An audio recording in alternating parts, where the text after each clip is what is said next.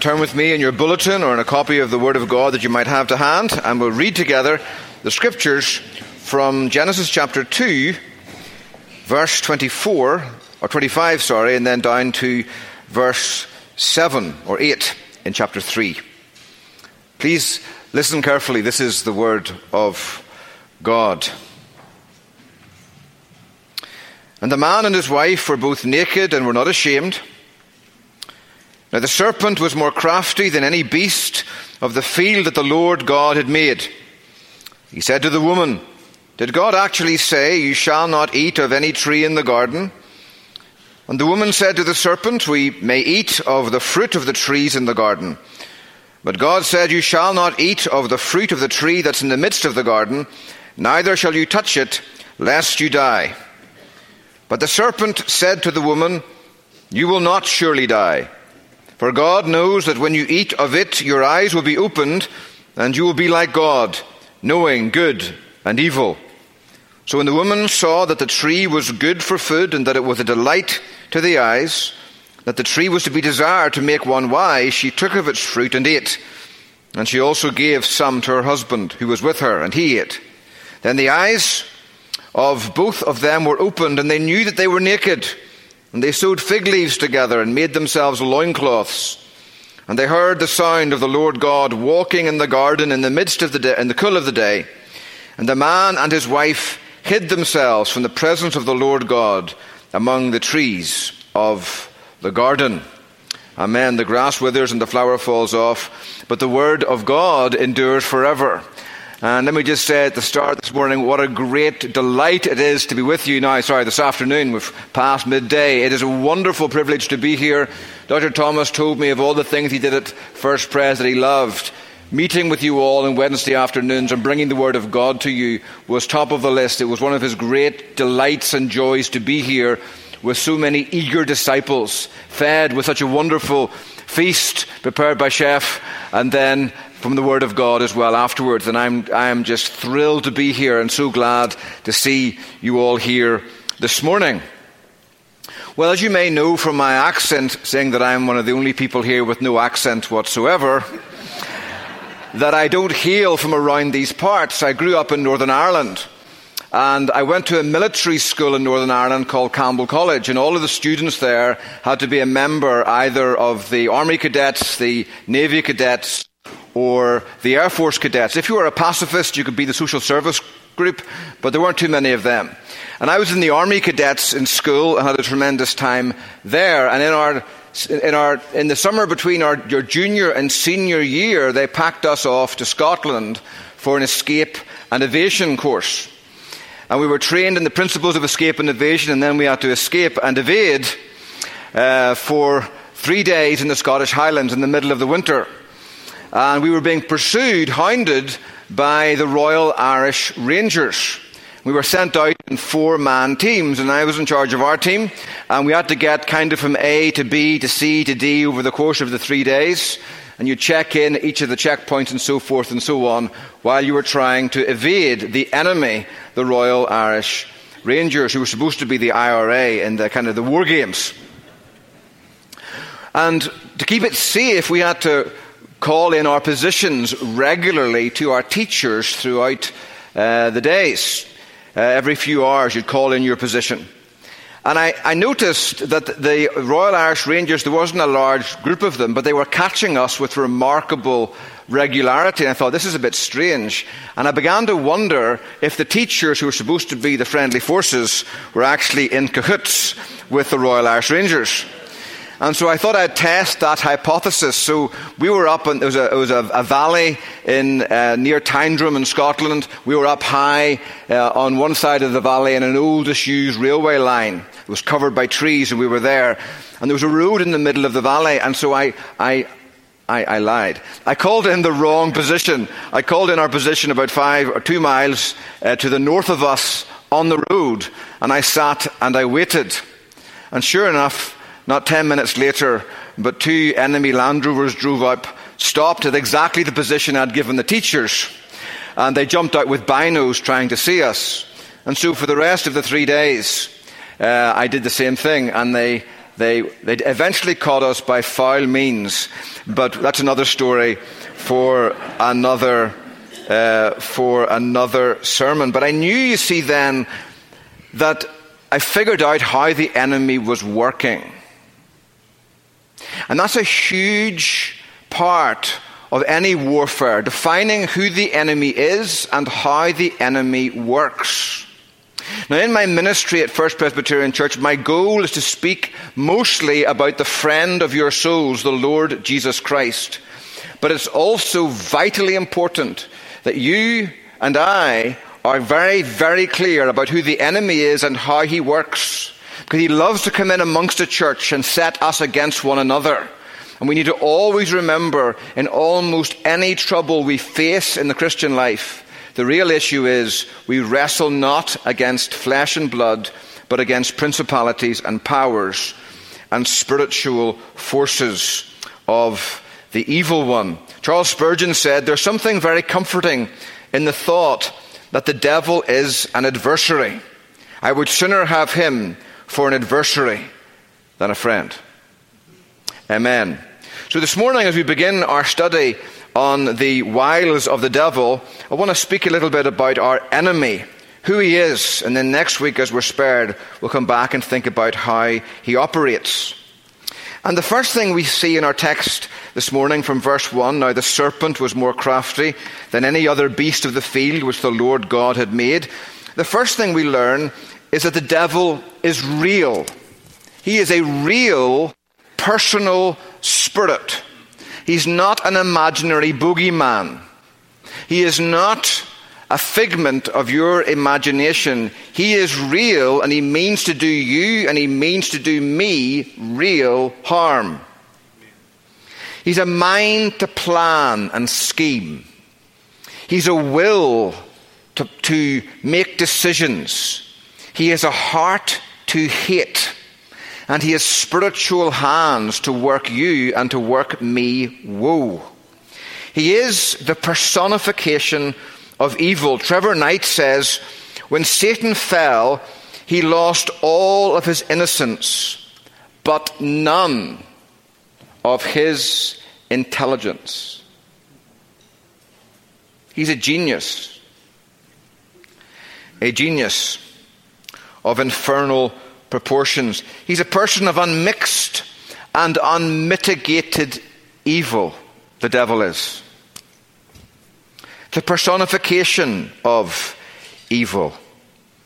remember watching Star Wars. I'm a bit of a Star Wars fan, sci fi fan. I remember when I was a young boy watching uh, Star Wars, the, the, the first movie that was released back, I think, in 78. And I remember seeing or hearing Luke talk about Darth Vader, and he says, I sense some goodness in him. And I remember thinking to myself, Have you lost your mind?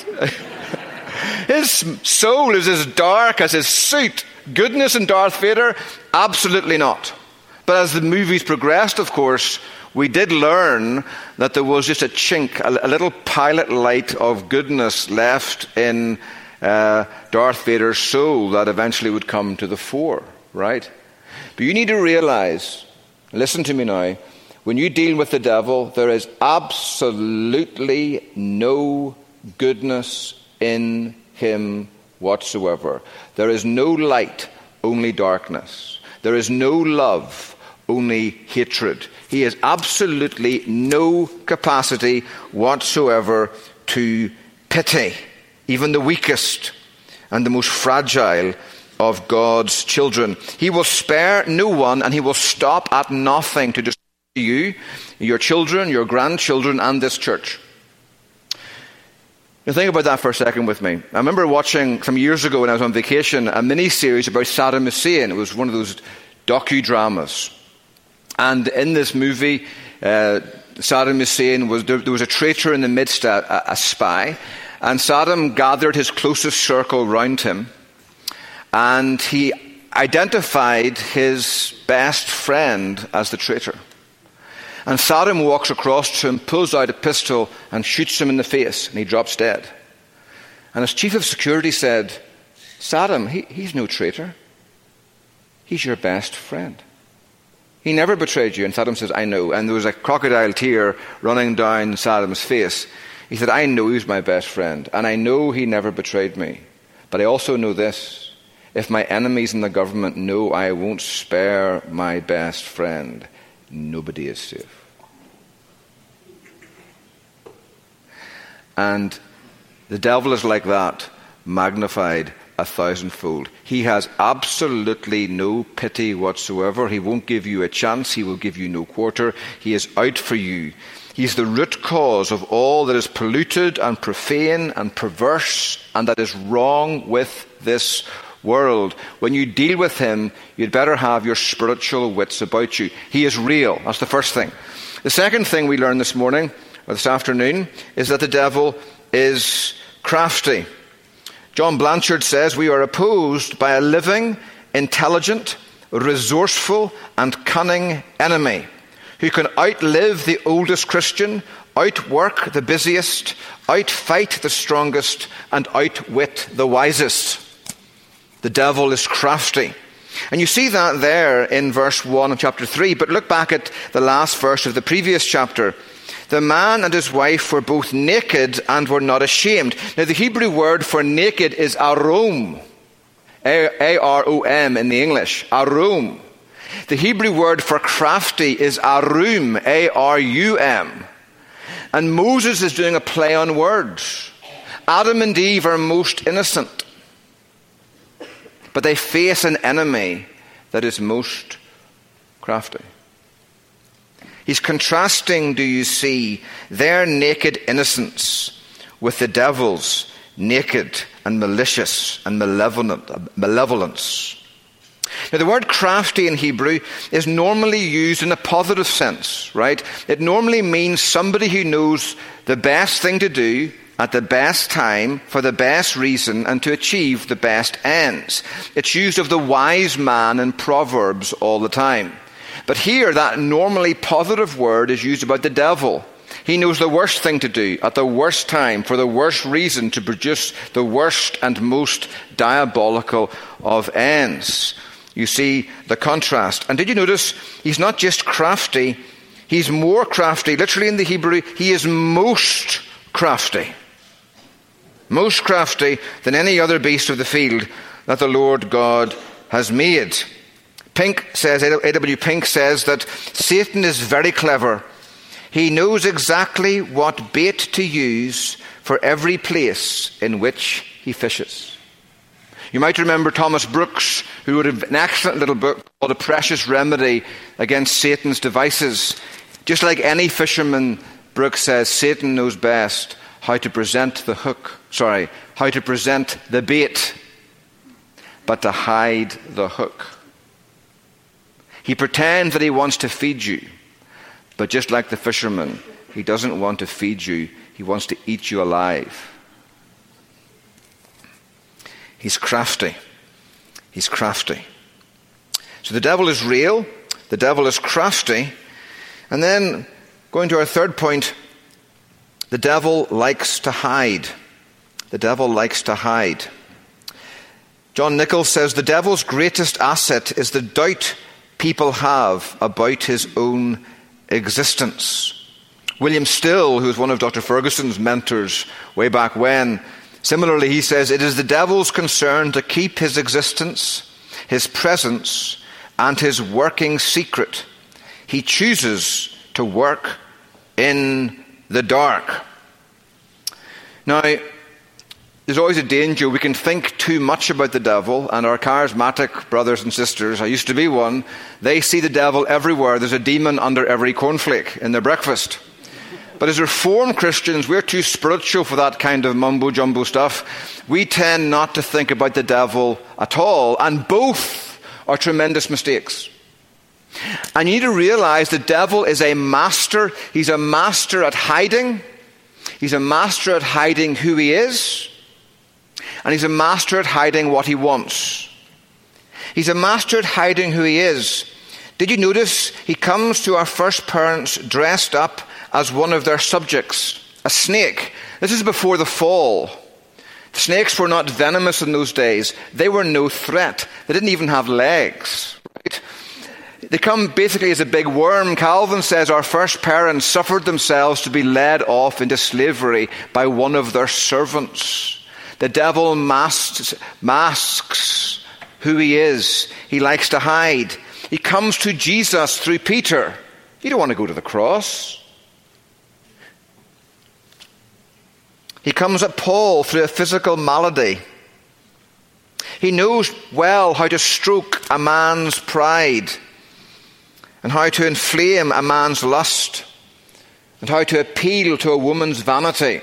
Men can be vain too, ladies, you understand. But he can appeal to you. He can use your strengths against you as a weakness, and he knows all of your weaknesses and can turn them against you at a moment. Blanchard again says when the devil comes, he is normally good looking. He's a master at making the darkness look bright. And so he knows exactly how to approach you. I remember when I was a younger man, I was praying and talking to an elder back in Belfast where Dr. Thomas was the pastor, Ernest Brown. Love Ernest. Ernest by name, Ernest by nature. He wore a suit all the time. I think he took his jacket off when he cut the grass, but he always wore a suit.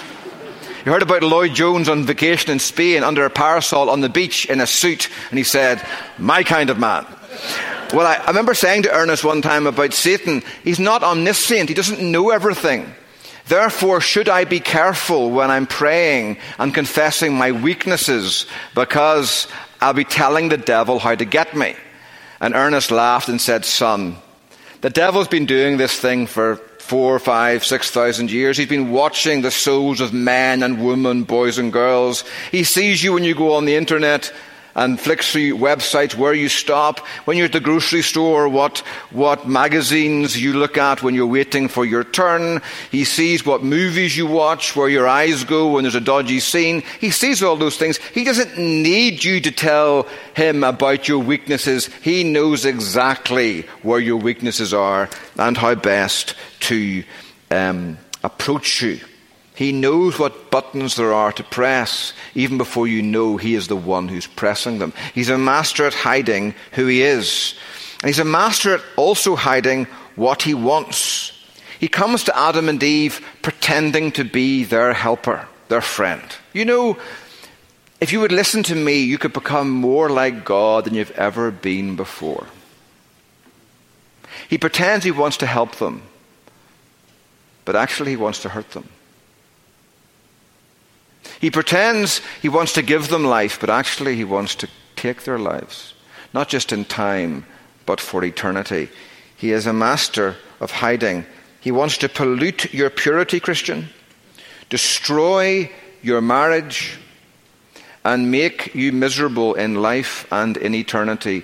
Be on your guard.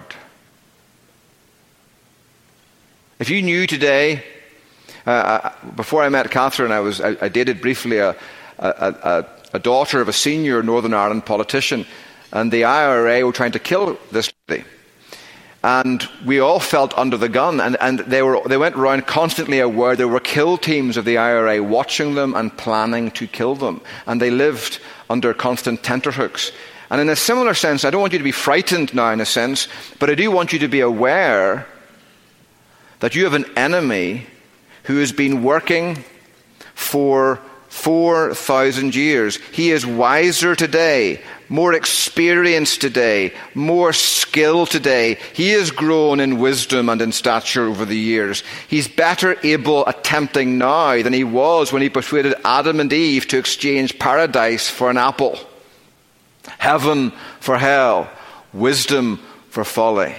We need to be on our guard. When we deal with him, we're dealing with the most formidable foe imaginable.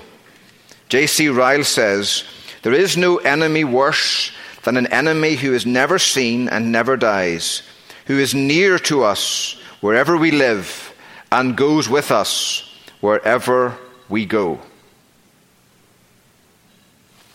Is that a signal? um, we're almost finished. But listen to me now, seriously. If you take nothing away from this today, I want you to think about this. Get into the habit of asking yourself Could it be the devil? When you're in a sermon and maybe I or one of the other pastors is treading on your toes and we voice whispers in your ear, Pastor Stuart doesn't love you. He doesn't, he's not concerned for you. He just wants to put burdens on your shoulders too grievous to be borne. Ask yourself the question could it be the devil? Often, just to ask the question is to answer it. Men and women, when you're at one another's heels in an argument and things are tough in your marriage, it's never just you and your wife. It's never just you and your husband.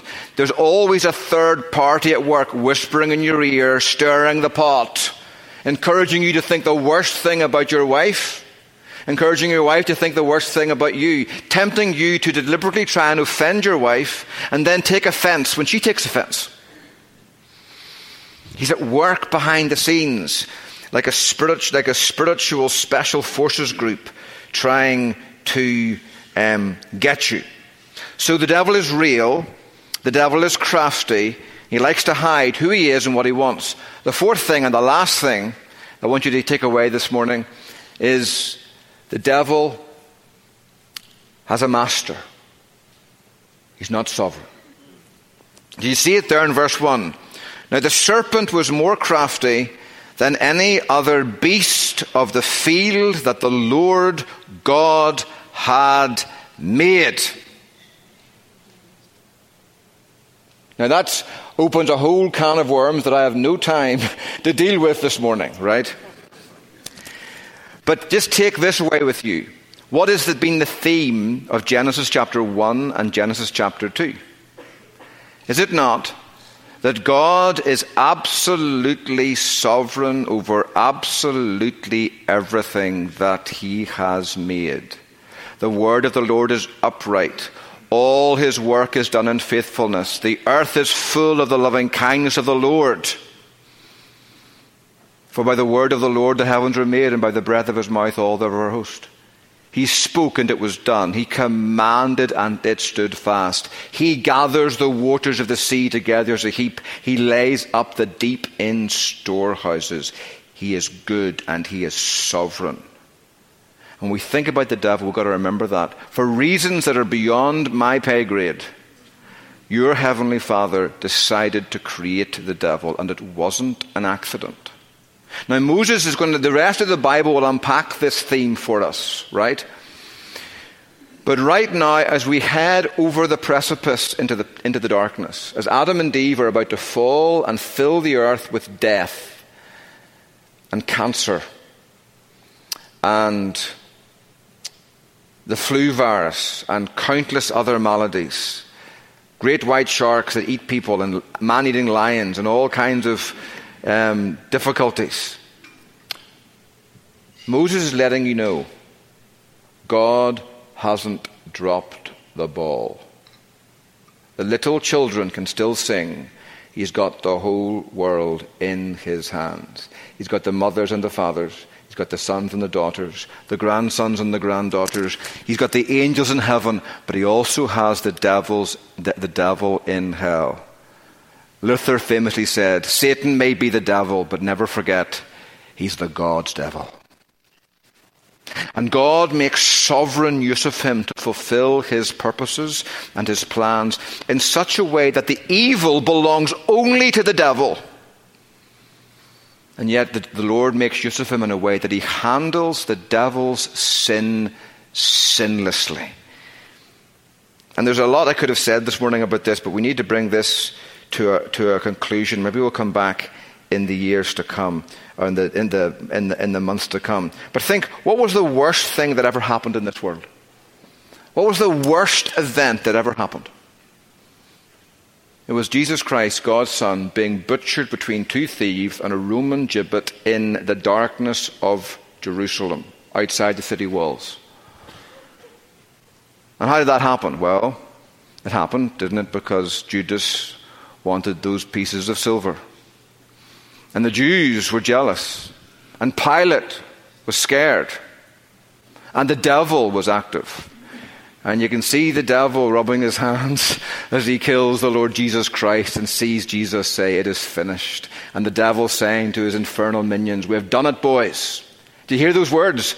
It is finished.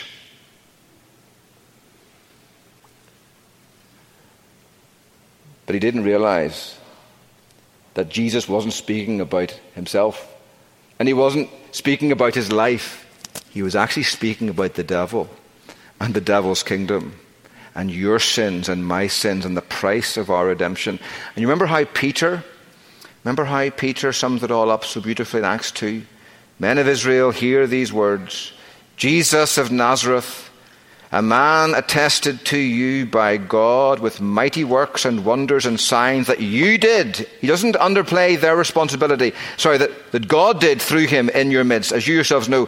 This Jesus delivered up according to the definite plan and foreknowledge of God, you crucified and killed by the hands of lawless men. He doesn't undermine their responsibility. You really did this, Peter says, and you're responsible before God for doing it. You killed the Lord of life. But it was also something that God was doing by his predetermined plan and foreknowledge. That man was working for evil, the devil was working for evil, but God was working for good. And in that same principle that's happening at every moment, at every event in this world, God's providence, his most holy, wise, and powerful, most holy, always good and never wrong his most holy wise, always wise and never foolish. His most holy wise and powerful, always powerful, never weak. His most holy wise and powerful, preserving and governing all his creatures and all their actions. The enemy of your soul is a creature and therefore a subject of the Lord God Most High forever. Amen. Let me give you three very quick statements to take home with you. When it comes to resisting the devil, and if you don't believe in the devil's existence, Charles Finney says, just try resisting him for a while. An old author says, even as a great angel as Michael, the archangel, did not dare take on Satan alone, but called on the Lord to rebuke him. No Christian then should ever feel that he is wise enough or powerful enough to engage Satan apart from complete dependence on the Lord. When the devil comes in like a flood, and he will, if not now, then soon, you can't stand in your own strength, but you can stand in the Lord's strength. And take this with you God is your refuge and your strength, your help in tight places, always close at hand. Literally in the Hebrew it says, help in tight places, findable very. It makes bad grammar, but wonderful theology. The tighter the place, the closer the shepherd. Look to him. He'll not leave you in the devil's hands. Like Peter, remember, Satan has asked for you that he might sift you as wheat. And Peter says, and you said no, right? and Jesus says no. Uh, he said yes. But I've prayed for you at the right hand of the Majesty on high, Jesus lives, ever lives, to pray for you, Christian, for strength and grace. Even when you fall, you'll not be hurled headlong, for I am the one, Jesus says, who holds your hand. That's the first thing. Second thing, when it comes to comfort, you look back over your life, and maybe the devil's had a field day. Maybe you're filled with regret this morning. You look back and you think of all the mistakes you made mistakes you made as a parent, mistakes you made as a husband or a wife, mistakes you made in business, and you just, you just think, oh, I've messed it all up, and Satan's had a field day. Remember this Romans 8:28 covers that too. All things. All things. I love that word. It's as big as all the world. All as long as all of history, all. Your best days, your worst days. Your wisest choices, your worst choices, all things must work together for your good. To you who love God, to you who are called according to your purpose. Geoffrey Wilson says Satan's malice is always frustrated by God and made to minister a blessing to his people. The all things of Romans 8:28 admit of no exceptions. Though the wrong seems off so strong, God is the ruler yet. Now, last thing. As you stand today and you look today and to the future, and you think of the devil coming in, and you're frightened, remember this. That old serpent can't rise one inch above your Saviour's heel. Christ has crushed him under his foot, and on the ground he'll go, and he can't raise himself, not an inch above your Saviour's heel.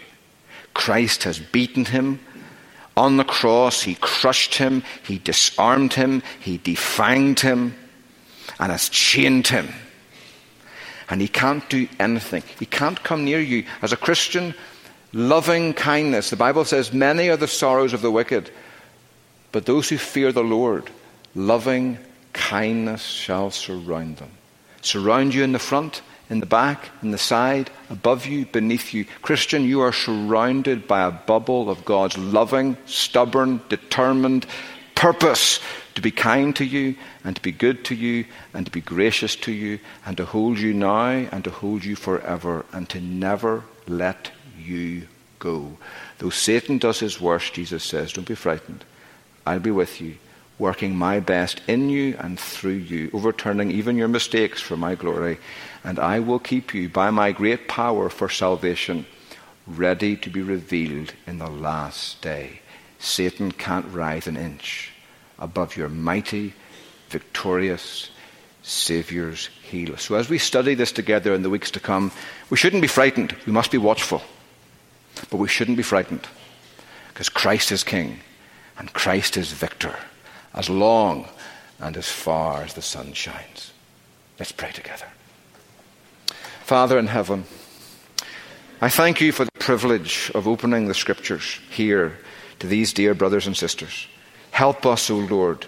We do not have within ourselves the strength to beat the devil, but Jesus does, and Christ is in us, and Christ is for us. Who can stand against us?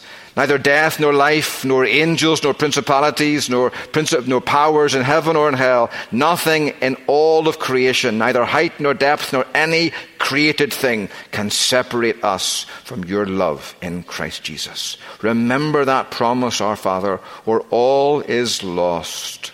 We want to stand for you. Will you help us, O Lord, that we might live with thoughts, words, and deeds given over entirely to Christ and give us strength to resist Him, strong in the confidence that you care for us and always live to pray for us, Lord Jesus.